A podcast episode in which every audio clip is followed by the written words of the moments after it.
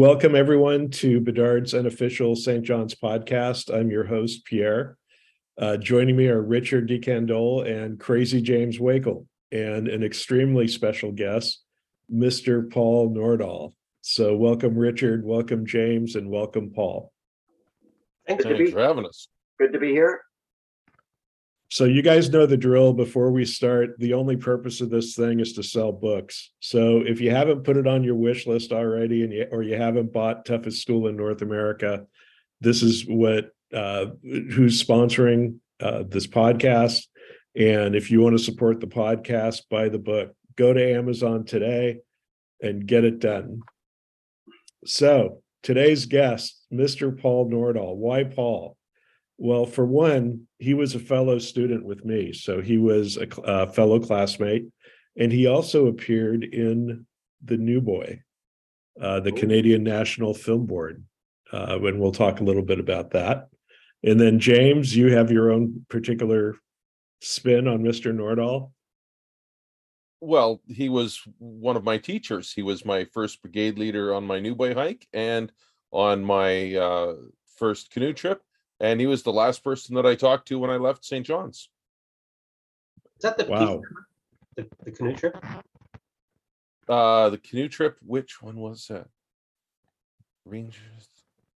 The Athabasca, Okay, all right. the one where we So- ran out of water in the river. Yeah, So we'll get to some of those experiences, but I've got to start it off and just ask why, why, why did you go back, Paul? Why did you choose to go back and teach at St. John's after? Uh, well, first off, when I left you, you were still a student. So tell us a little bit about your uh, your time in Manitoba. How long were you there, and what did you end up doing, and did you graduate? All the good stuff. I started at St. John's Cathedral Boys School in the 72, 73 year, grade nine, and uh, graduated in 77, I guess. Um, so yeah, I was there for the for the four years, and uh, left, did some working, did some university, went back to work, and uh, then I was actually working on the island in a sawmill. 70s, it was always a strike. and There was always a strike. The mill shut down for a strike, and I was looking for things to do. Did a bit of a road trip, ended up at St. John's School of Alberta just to say hi to some people I knew. And quite frankly, I ended up staying. They said, you, you want a job? You feel like working? And it beat the hell out of pushing planks in the sawmill. So I took a change of course. You know i i don't know what what all to say about that. Either you fool or you know congratulations.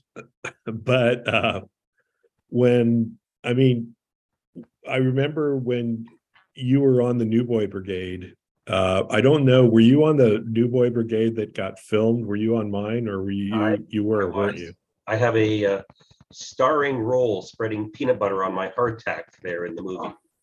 Remember that? I seem to remember they also called on you to wash a pot. Oh, probably many times. and I think you were you were also sort of stunned in the um you, there's a great shot of you in the uh chapel post uh the our trip. So the reason I asked is I I'd heard there was a rumored uh uh mutiny on the other trip uh that I you know I hear about from others that I guess made it a little more exciting uh, where basically everybody decided to stop paddling at Grand Beach and they would go no further or something like that. And I think PJ sort of uh, read the riot act and got everybody back paddling. But our trip was long. I remember our it was a hell of a new boy, mainly because it was so long. In fact, I think our our um, the Grand was shorter. Yeah, it was, uh, it was a long and cold and wet trip.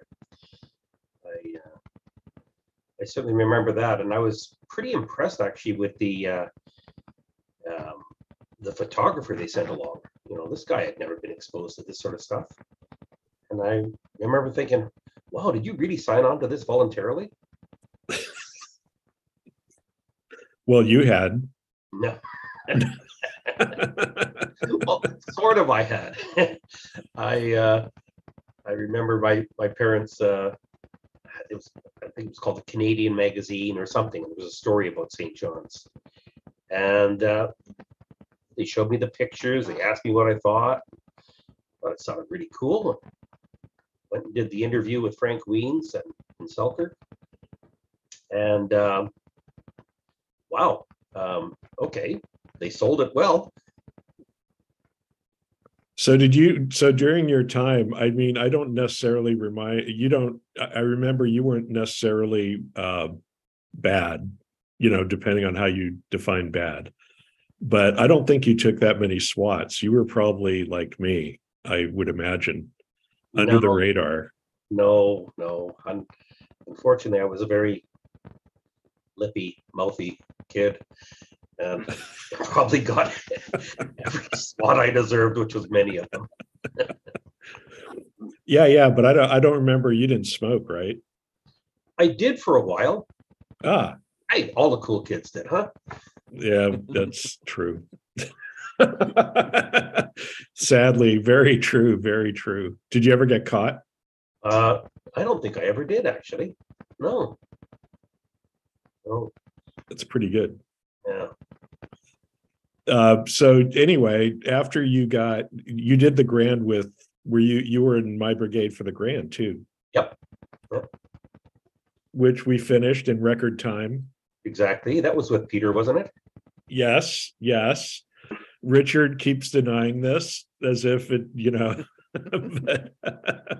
We set, we set the bar very high in, uh, what the heck was it, nineteen sixty-five, I guess. Um, I think one, one canoe crew, uh, led by Pat Tracy, did the Grand Portage in four hours and thirty-three minutes or something like that, carrying a canoe. I mean, that's, I don't, most of us took a whole day and, and beyond maybe, but, uh, I thought that we, uh, you know, I'm sure the record of our time was broken because we were a full three weeks at least, maybe even 22, 23 days getting to Winnipeg. But we didn't have many uh, windbound days. I don't think, maybe just a few hours here and there. So um, that was one of the benefits of the Grand is that we're apart from Lake Superior and well, and Lake Winnipeg for that matter.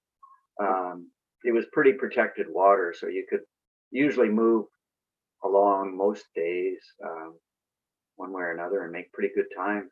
But uh, I guess, uh, yeah, I wonder what the quickest time was overall. You, I mean, you're going to claim that your time was that record was never broken because at some point they stopped allowing St. John's to do that route. Uh, not long after, I think.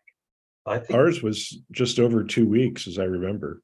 15 days and it was measured in hours. It was very important for Peter to, to get that time. Yes, Jackson had to win. And uh, I remember like the rain, you know, paddling Rainy Lake, I'll still never forget. I mean, there's a lot of there's that that was actually quite a good trip that kept moving. And compared to the new boy, it was heaven. I mean, the the amount of um, you know, and, and of course canoeing up to the swamp, Mhm. uh, you know, to see it uh completely, you know, people always say drain the swamp, screw draining the swamp, flood it. And, and the other thing about it, I was listening to a couple of the previous episodes and, you know, James keeps bragging about how, you know, he benefited from all of our pain and torture. Um, back then, Absolutely.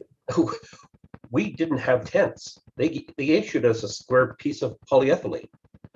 And so it was, it was, the big downfall was bugs. Oh my God. Mosquitoes.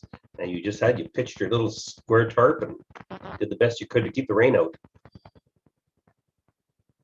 we shared it. You buddied up uh, with another uh, student and tried to make a tent out of it. So your survival depended a lot on your bunkmate. And Mhm. of course, you know, you guys all know the drill about finding your socks and all your crap in the dark. Uh, that's just, you know, you once you learn that, you don't unlearn it. But yeah, I mean, quite a you know, I'm glad to see a fellow survivor of the New Boy and the record-breaking Grand Portage trip that we did. And yes, I will, you were quite lippy um, as a student. And, you know, you're much. lucky, you're lucky I wasn't a bully or anything. That's all I can say. Or, you know, I had, it's like, you know, in that environment, if you, one thing about picking on other people is um, the minute you did that, you sort of opened yourself up as a victim yourself because there was always somebody bigger, you know, who's going to tell you what's what. Um, So is Paul, any other torturing questions I can ask you about your time as a student? Um, I've got one. Uh, Pierre, um, I'm curious about your grade twelve year. Uh, one topic that we're thinking about pursuing um, as the podcast is is the very poor graduation rate uh, of, I guess, the Manitoba school grade um, grade twelve students, or uh, and and well, our class there were five of us in grade uh, grade twelve in 1968, and none of us. Uh, graduated, we all had to either take subs or do another year, uh, Peter Jackson included, and Mike Byfield. And I'm just curious whether that uh, record was similar during your time. I know there was one year that we've heard about in your time at St. John's, I believe, where the grade 12 never even went to class because they were building a gym the whole time. And uh, all of them just left the school and went on to either get their grade 12 later or became tradespeople. In fact, I think several of them became contractors. Uh, um, anyway, speak about that a bit, Paul. Well, th- that's a, that's a good one. Um, that was just before my time. The, I think the gym was completed maybe two years before I arrived. Really? Um, so I'm thinking it was probably completed maybe in about seventy-one or so. Uh, that's just a guess though. Um, but we had a similar one in my grade twelve year. Um, the local health authorities uh, told the, the school that we had to have a new sewage treatment plant. And I guess maybe they learned from previous building projects. And they actually came to students with good marks and said, would you be prepared to take on this project, but you also still have to get your work done, your schoolwork done. And so I was, I was on that sort of a project. I'd spend most of my days in a pit, setting up concrete forms and working with the engineer and everything else. Um, But like I say, I, I think they were much more tightly controlled on the academics of that. I certainly know that our class, I, I believe, did quite well in terms of graduation rates.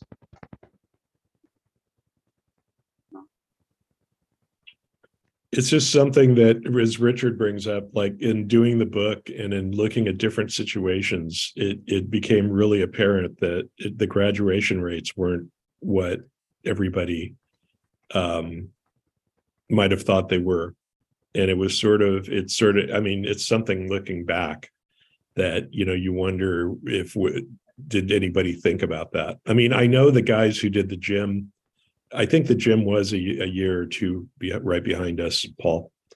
And um, I, I remember a few of them, like Richard said, just went and went into the trades.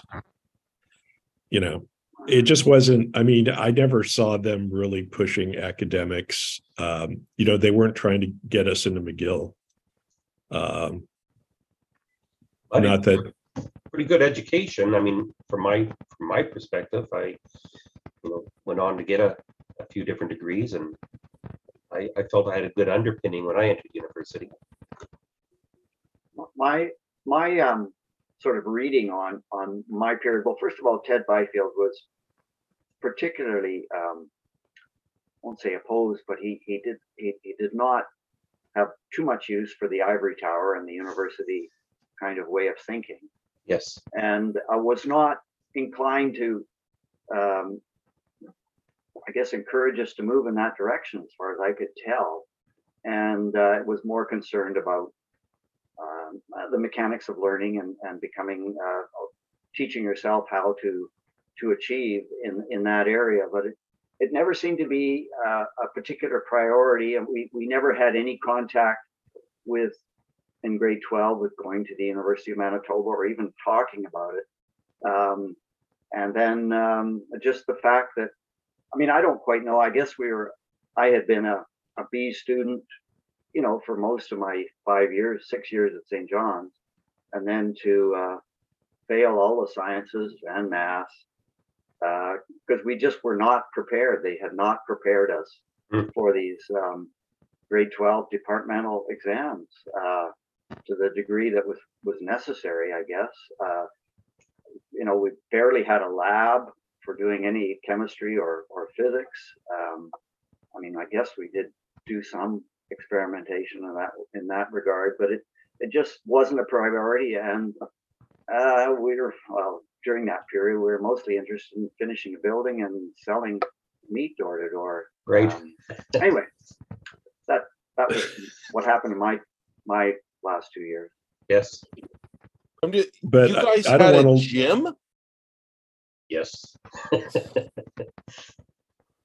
Jim, it's uh, the the gym in Alberta wasn't built until well after I was gone.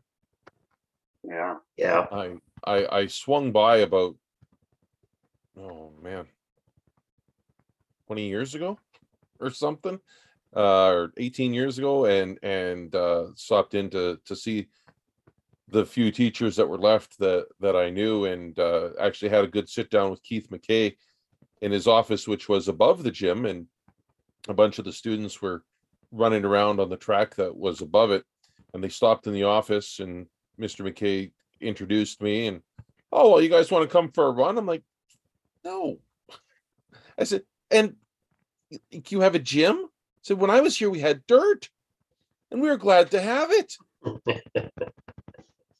They built the gym strictly to play ringette. Yeah. That's what I remember is playing ringette. It Mhm. was hardcore.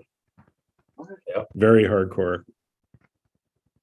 You know, I mean, imagine right, st right. john's wi- ringette game would in, would involve a little more body contact than in regular ringette Yeah, Yes. Well, yeah.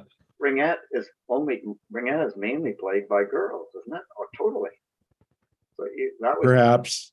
I mean, ball hockey.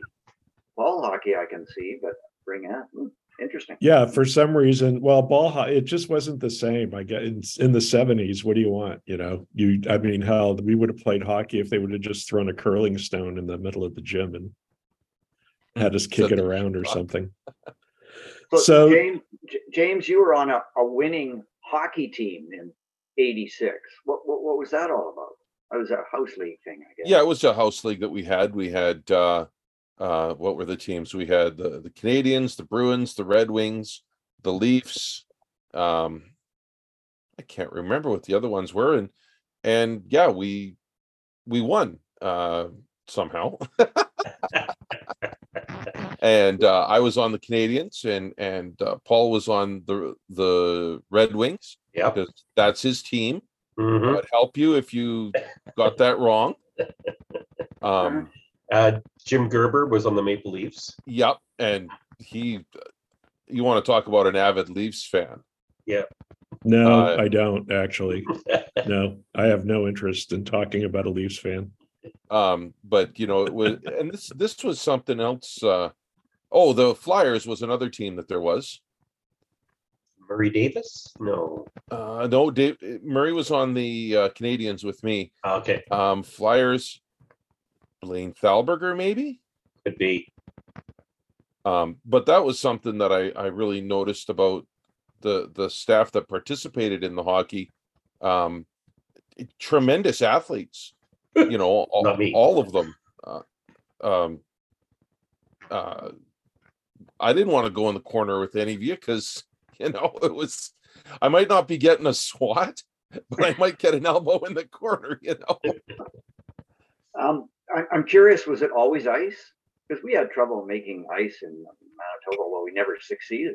Right? Oh yeah, no, it was. We had ice. It was. Uh, Every we, wow. we had good boards the actually the rink I think had been built the year before I got there. And uh, so like the boards were phenomenal and um, we had a, a fire hose that we just ran out from the hallway through the boot room and uh, flooded it. We made our own Zamboni. Yep. Just a big barrel with some holes punched in it, piece of carpet and dragged that around. We were never able to get anything going, I don't think, in Manitoba. Boot hockey was Well, pretty thinking much all the the, surface. the Zamboni, the first year, um, the first year I was there, I think was the year that it was built. And uh, Paul, I think it was you and Jim Gerber that put that thing together. Yeah. yeah. So let's phase over. Let's phase. o- What a great segue into talking about that. You know, the other school that I could, Ah. you know, I didn't go to. I didn't graduate from. But so why, you know, Alberta? We can talk about Alberta now, James. Go for it. Well, um, my my first day there, I think the the first teachers that that I met was uh, Colin Belton and Paul. You were one of the first ones. Uh, my mother's first impression of Colin Belton was she looked at him. She said, "That man is a hobbit," before knowing that he was English. And uh, and then uh, her impression of you, Paul, was um, especially when she saw the pictures from the New Boy hike and and you were in shorts for the whole thing, even when it was snowing, and and she was just amazed that you know, well, how sick were you afterwards? I think she may have asked, and uh, you had a little bit of a cold when you got back from that. Um, but uh, you know, it was, you know, I I remember oddly specific things about the trips. I remember the first day that it was snowing on our our new boy hike, and, and you were standing there in, in your cargo shorts or whatever, and uh, oh come on, gentlemen, let's go, and you're just laughing because this is old hat to you. Um, Ranger Pass, that was the one that we did. Yeah. Um, and then on my canoe trip, the first one, I remember I was in your well, obviously I was in everybody's canoe there because the steersman switched around.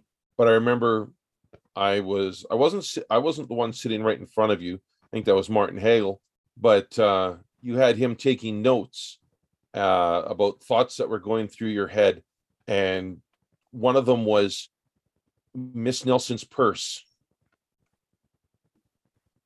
I don't know that, and then and then the word that I've been waiting to say to you since uh, forever. I remember this. You walked in one day, and and honest to God, we thought you were having a stroke when you walked into class, chemistry class, and you said, "He he liebeb knofna namgel sips clarksa." Remember. I do, and we all looked at each other and were like, "What?" And you said it two or three times, and I think somebody actually said, "Are you okay?" like, is this Latin all of a sudden, or are you having a stroke? And uh, no, it's the first 20 elements of the periodic table. And like, I kind of went through it the other day with my wife. I was talking to her about it.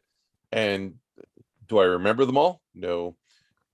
But I've always remembered the word because it's just one of those, it just rolls, right? So, um, yeah, that was, that was amazing. And, um, and then my last day there, the, you know, um i wasn't coming back and and we knew that. And mom uh, said to me on during the open house there we'd been there for a bit and she said well you're ready to go? And i said yeah i just i'm going to say goodbye to a couple people. So i went into the kitchen to say goodbye to mabel gregoire our cook and she immediately put me to work. Go do this. Oh she had me doing two or three things. I said i'm going. Oh okay.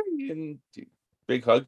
And then you know i came out and I saw you, and you were speaking to another student who was proudly proclaiming the fact that he had taken all of his outdoor outdoor gear home a couple of weeks prior, and therefore he was not going on the canoe trip. And uh, you told him, "Well, then you better just go." And I thought, "Oh man, he's going to be in a bad mood." Uh, And then I came up and I said, um, I said, uh, Mr. Nordahl, I'm I'm going. And you gave me the biggest smile and you stuck your hand out and you shook my hand like a man. And you said, Well, it was fun, wasn't it? And when I think about St. John's, inevitably, that's the moment I think of first. You know, uh, and when we were show the the the new boy, the the film from the National Film Board there, uh, you weren't there. I think you were hiding. Um, and you know, we watched it and we came out of there chuckling and Jim Gerber went right up to your office to find you to see if he could uh bust your balls about the hardtack or the pots or something. You weren't there. I think probably in your house. um and and your love of Star Trek. I I remember that. Oh, and the other thing, this one this one just occurred to me. We'd had our our honey sale thing, and I was one of the sellers that got to have the meal over at your house and watch a movie or whatever. And you'd handed me a bowl of popcorn, and I dropped it like a fool. And there's popcorn everywhere. And then you went up and you didn't say anything. You went up, you made more popcorn, you came down, and you handed it to me again. And I'm like, uh, and somebody's like, no, no, no, no, don't give it to Michael. And and you somebody else reached for it and you pulled it back and you offered it to me again. And I said, Are you sure? And you just quietly handed it to me, and I very carefully took it. um these are the weird things that I remember about my time at St. John's Mhm. Oh, yeah. um well that specifically involved you. There was other things like the time that i you know got my hair cut and i did it up and murray davis saw me that night and said you're getting your hair cut tomorrow right? I said i got it cut today sir. Well you're going to get it cut tomorrow again because that's too wild. Sat down and it's like right to the wood and i walked into his office afterwards and just i don't know what it was the look that i gave him and he's laughing. I said, Is that short enough? Is that it? You know, there's nothing there now. It's got to be short now. You know, I think I finally figured out why we have to have our haircut here so short. It's because you don't have any and you're jealous. That's I can't believe it took me this long to find out. And I walked out and he's killing himself laughing. And uh, Hillary Schroeder was shared that office with him. And I think she said something about like, are you gonna let him talk to you like that? And he's like, Oh, lighten up, it's funny.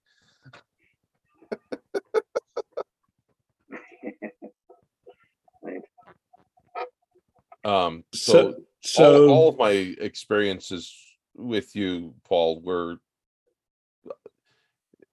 positive. Like I have, you were one of my favorite teachers there. Appreciate that, James. I was, I can't tell you how fortunate I was with the, the students that I encountered. And amazingly enough, the ones that I still encounter, bumping into people in random places overseas. It's really quite remarkable.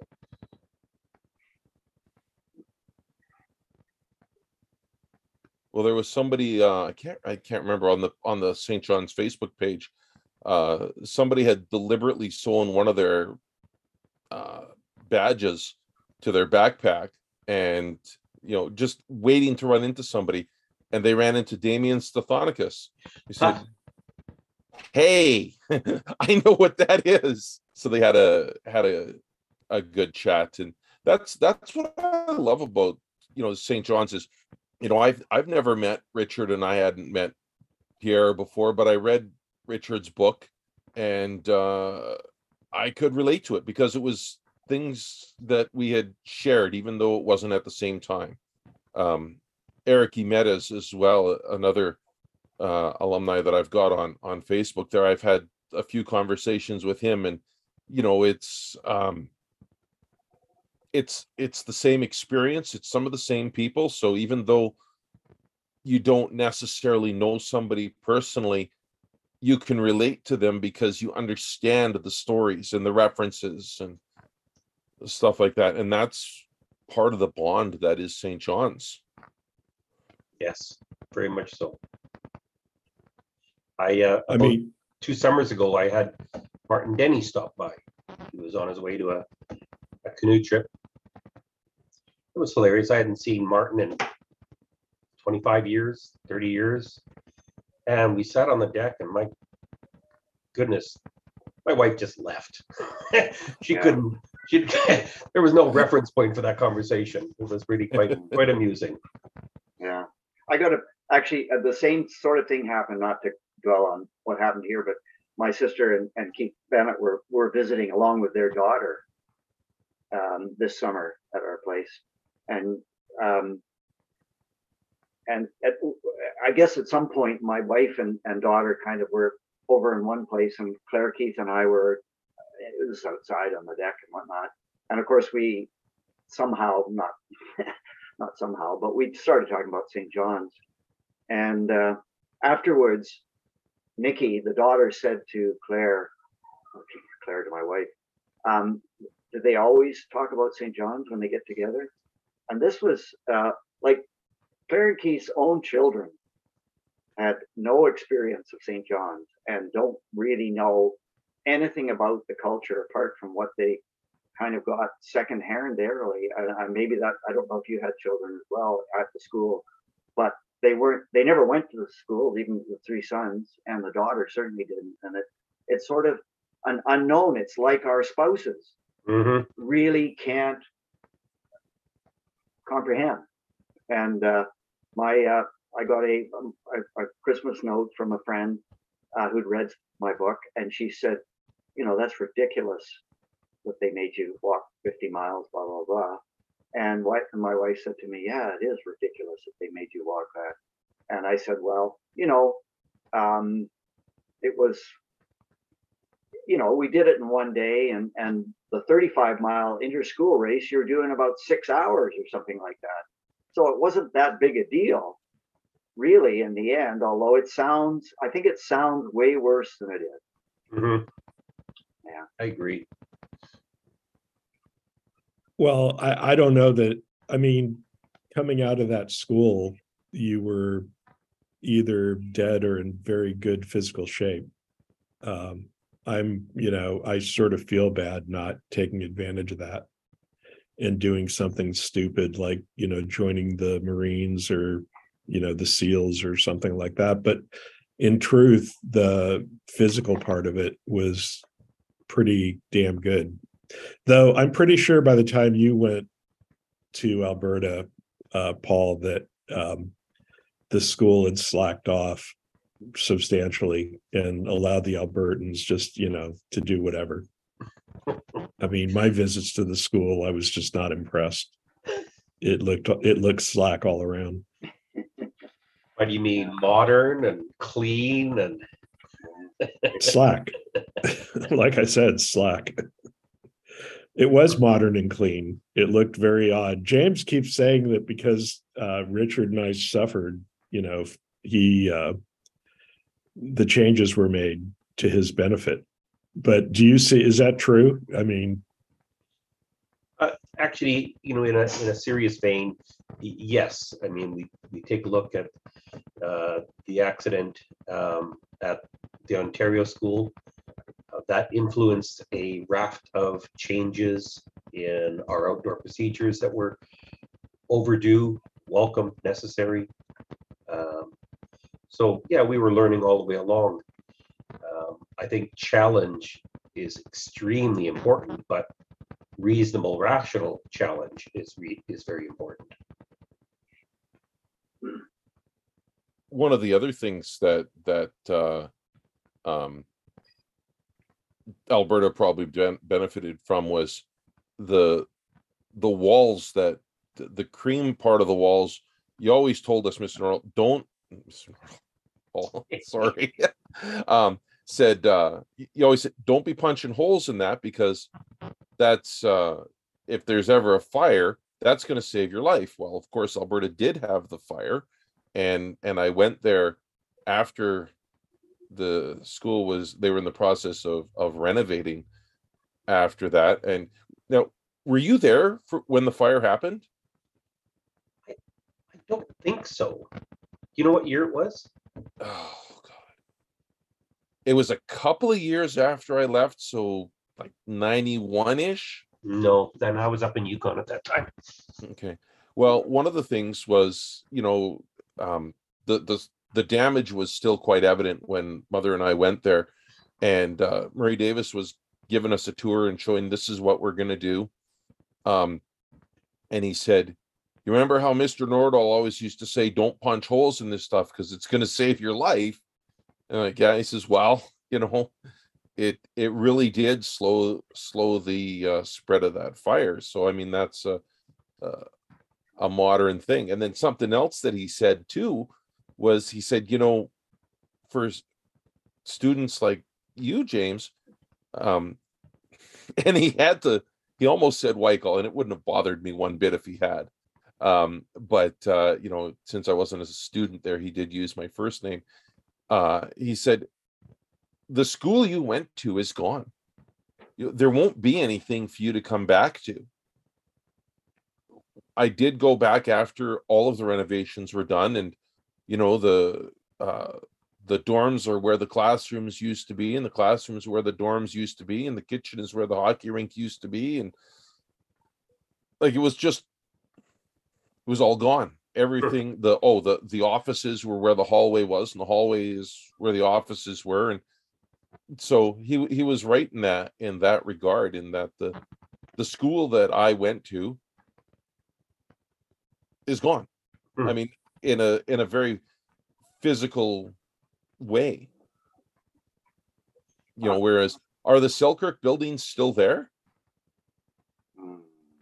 Some are. The stone building's still there. Uh, Sort they just, the land was up for sale. Hmm. I mean, th- there's been a lot, you know, there's a bridge now that goes over to uh, Yeah. St. Peter's to East Dynevor. That wasn't there. Uh, it just used to be power lines. Um, Pierre, I, I, I, don't know if, um, Paul, you, I assume you went through the Grenville, um, experience, Paul. I, I'm not sure. And I'm curious, uh, one of the things that James said was that he remembers, uh, being aware of it and that whenever, uh, staff who went, gone through it or, or others were talking about it, they always stopped talking about it when students became within earshot. And I'm curious uh, how how much you. Re- eh, well, first of all, I'm not sure if you went through it, but have you reflected on it and and what exactly did happen in Grenville? Um, I can give you a partial answer. I was away at university at that time.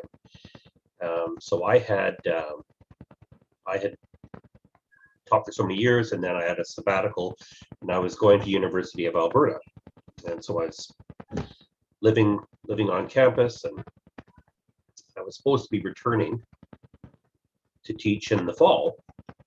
And the staff had been away at this retreat, at this Grenville retreat. And I was very much out of the loop. And I'm all of a sudden I'm getting these messages and phone calls that the school won't be starting up again in the fall. And it was very, very puzzling. Um, I don't, I mean, I think cult might be too strong of a word, but there was an influence there over people. They had an experience there over the staff that caused them to very dramatically reevaluate what they were doing and was leading to some pretty sudden changes. And like I say, I'm, I'm sitting on the outside going, I'm, why is it that the school won't be reopening? And um, then as we know, parents got engaged and the school did indeed start. Yeah, I, I, I'm, I mean, I, I've read a little bit about it, and of course, I'm, you may be aware, of Paul, and maybe not, that uh, 50 former students at Grenville have um, launched a class action suit about five years ago, and and I think it's at the Supreme Court level now. So it uh, basically they, of course, experienced as a student what I guess the staff went through uh, over what, a one or two week period in terms of uh, thought control and, and basically cult like kind of uh, influences. But, um, know, I, it, it, it, it's interesting that it, the school staff submitted themselves unknowingly to something like that, I guess, unknowingly. And uh, to some degree, I guess it didn't have any long term impact. The schools all started back up again and wended their way towards a finish uh, over the next 10, 15, 20, or 30 years. Um, it was, uh, I've, I've been curious about how how I might have reacted. I mean, you get caught up in a group kind of therapy scenario. I mean, you call it a retreat, but it sounds like it was um, not designed to to build up and and give them new strengths for continuing what they were doing, but it was designed to break them down and turn them into different people. Yeah, like I say, I wasn't there, but I, the, the repercussions were certainly surprising to me. Uh, the other thing I was going to ask you, did you you you lasted what a good ten years? Uh, How, how do you evaluate? Were you one of the the longer term lasting teachers, and did you go from a dollar a day to a full salary during that period? Um, By the time I left, my lofty salary was two hundred dollars a month. Um, they brought in then some salaried people just as I was leaving. And uh, there's the first few hired teachers, it was my last couple of years. They didn't, they sucked though. They absolutely did. Um, there was, uh, um, John Nemo. He, he wasn't a bad teacher. I actually ran into him in public school when I went back there.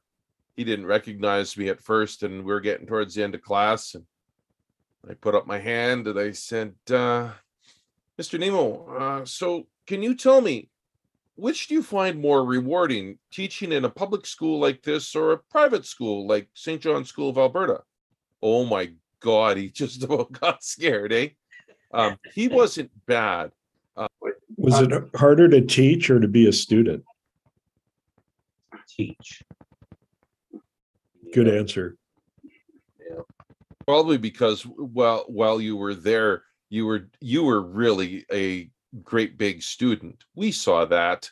Yeah.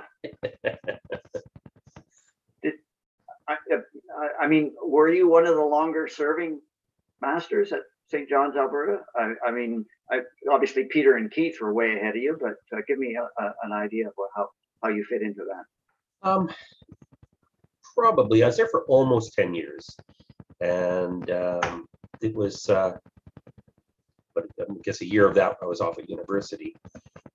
But there were others who then stayed on much longer than I. Um, you know, Blaine Thalberger and I don't know how long the Woolnows were there. I actually ended up teaching with the Woolnows up in Yukon. Uh, he moved up there ahead of me. Um, but yeah, there were you know, certainly Colin and Penny Belton were there for a long, long time. Um, as was Simon Jeans. Yeah. Colin Belton was there for a while. Yeah. Yeah, Shoulders were there for a while. Yeah, and Jim and Marie, they were pretty long term. Yeah, I guess at my experience at Selkirk is that, of course, with, with the uh, leading away of staff to, well, to Alberta and then I guess uh, ultimately to Ontario, you Right. never got a long, particularly long serving um, uh, staff. Uh, and I, I guess I think Pierre was getting at this a little bit. You, you never considered being a teacher at, in Manitoba? Um, it really wasn't um, an option. It wasn't. I suppose if I had a specifically asked for it, I maybe, but they they made their staffing decisions and placed people where they most needed them. Um, uh, so no, I I ended up doing my teaching at Alberta and yeah, and continued on teaching for a while up in Yukon. PJ probably wanted him close. Yeah, I mean, I, I got the feeling that, that there, and I think Pierre, you talked about this, that these schools were, you know, bleeding away some of your good teachers and it changed the culture of the school, um, going There west were- or going east. there were some students, uh, I mean, I can name names. I think I was talking to Rob Keegan about this. That he was really pissed off when uh, Jackson took off to go to uh, Alberta. He thought it was very much a dilution of the whole brand. I mean, to put it in today's terms. Mhm. um, you know, and a, a bunch of it's funny you talk about Jackson, like you remember him as a teacher. Um, he influenced me, right, just by putting rewrite on the damn. You know, I mean, I could have done that for Christ's sake. Uh, I doubt that I could have led a brigade to set a record on the Grand Portage while while almost killing everybody going down the Rainy River sluice. Right. You were there. You remember. You you know what it was like to get out of the canoes, Paul. Oh, yeah. When he when that record, I'll say quotes here to keep Richard. Yeah.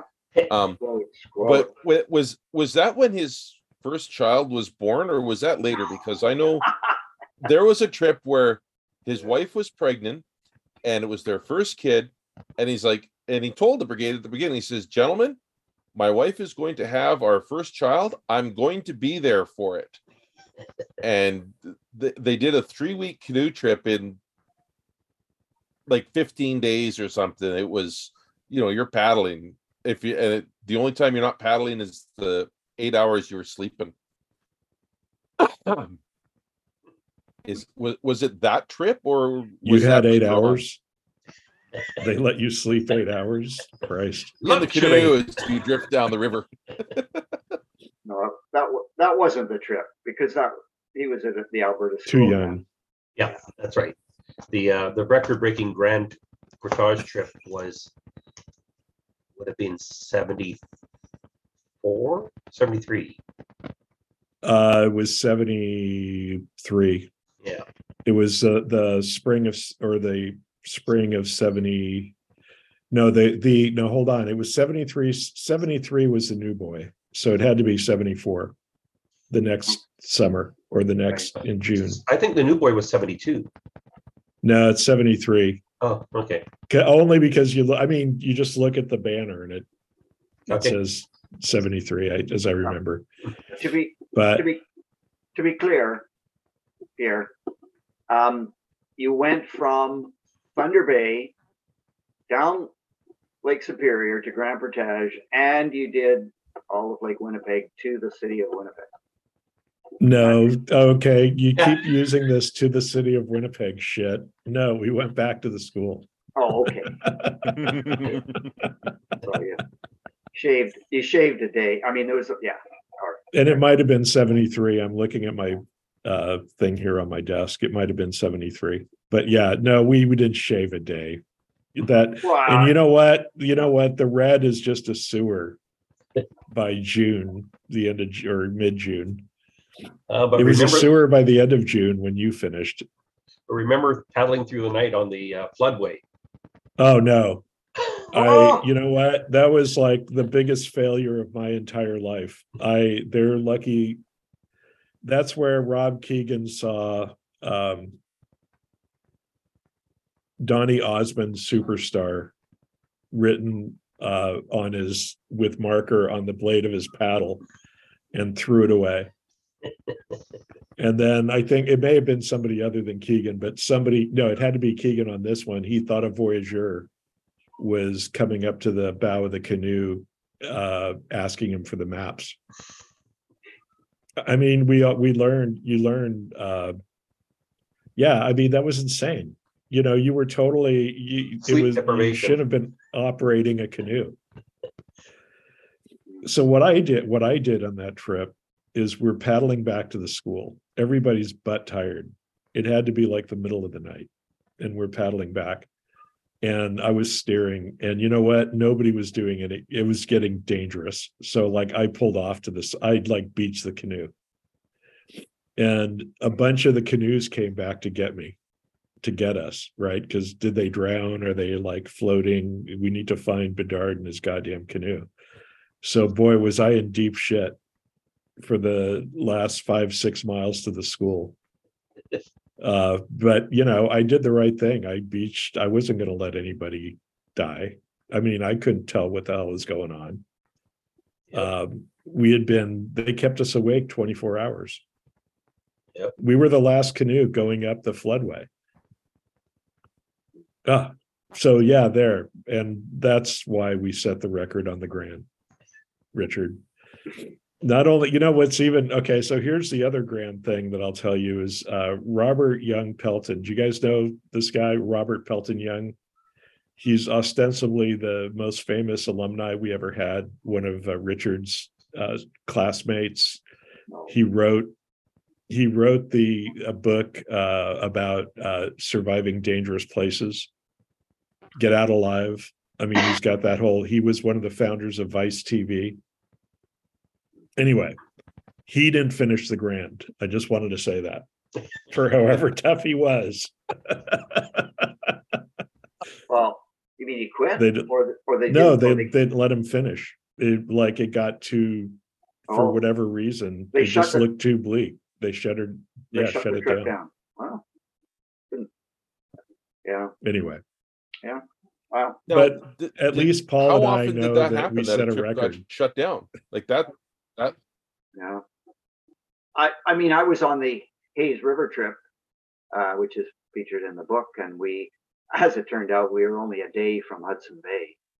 Uh, and I guess it was an easy, because we were being airlifted out, so I guess it was an easier place on the, uh, on the Hayes River at that point, uh, to stop and get airlifted out rather than paddle another day. In fact, anyway, but that, that's the only time I remember my well no that's not true. We were supposed to go from rocky mountain house all the way to the school on the saskatchewan river and then down lake winnipeg but we quit at uh, grand rapids which so we never did lake winnipeg but i mean i shut down i, I guess i mean that was we were, that would have been another week at least if we'd gone down lake winnipeg.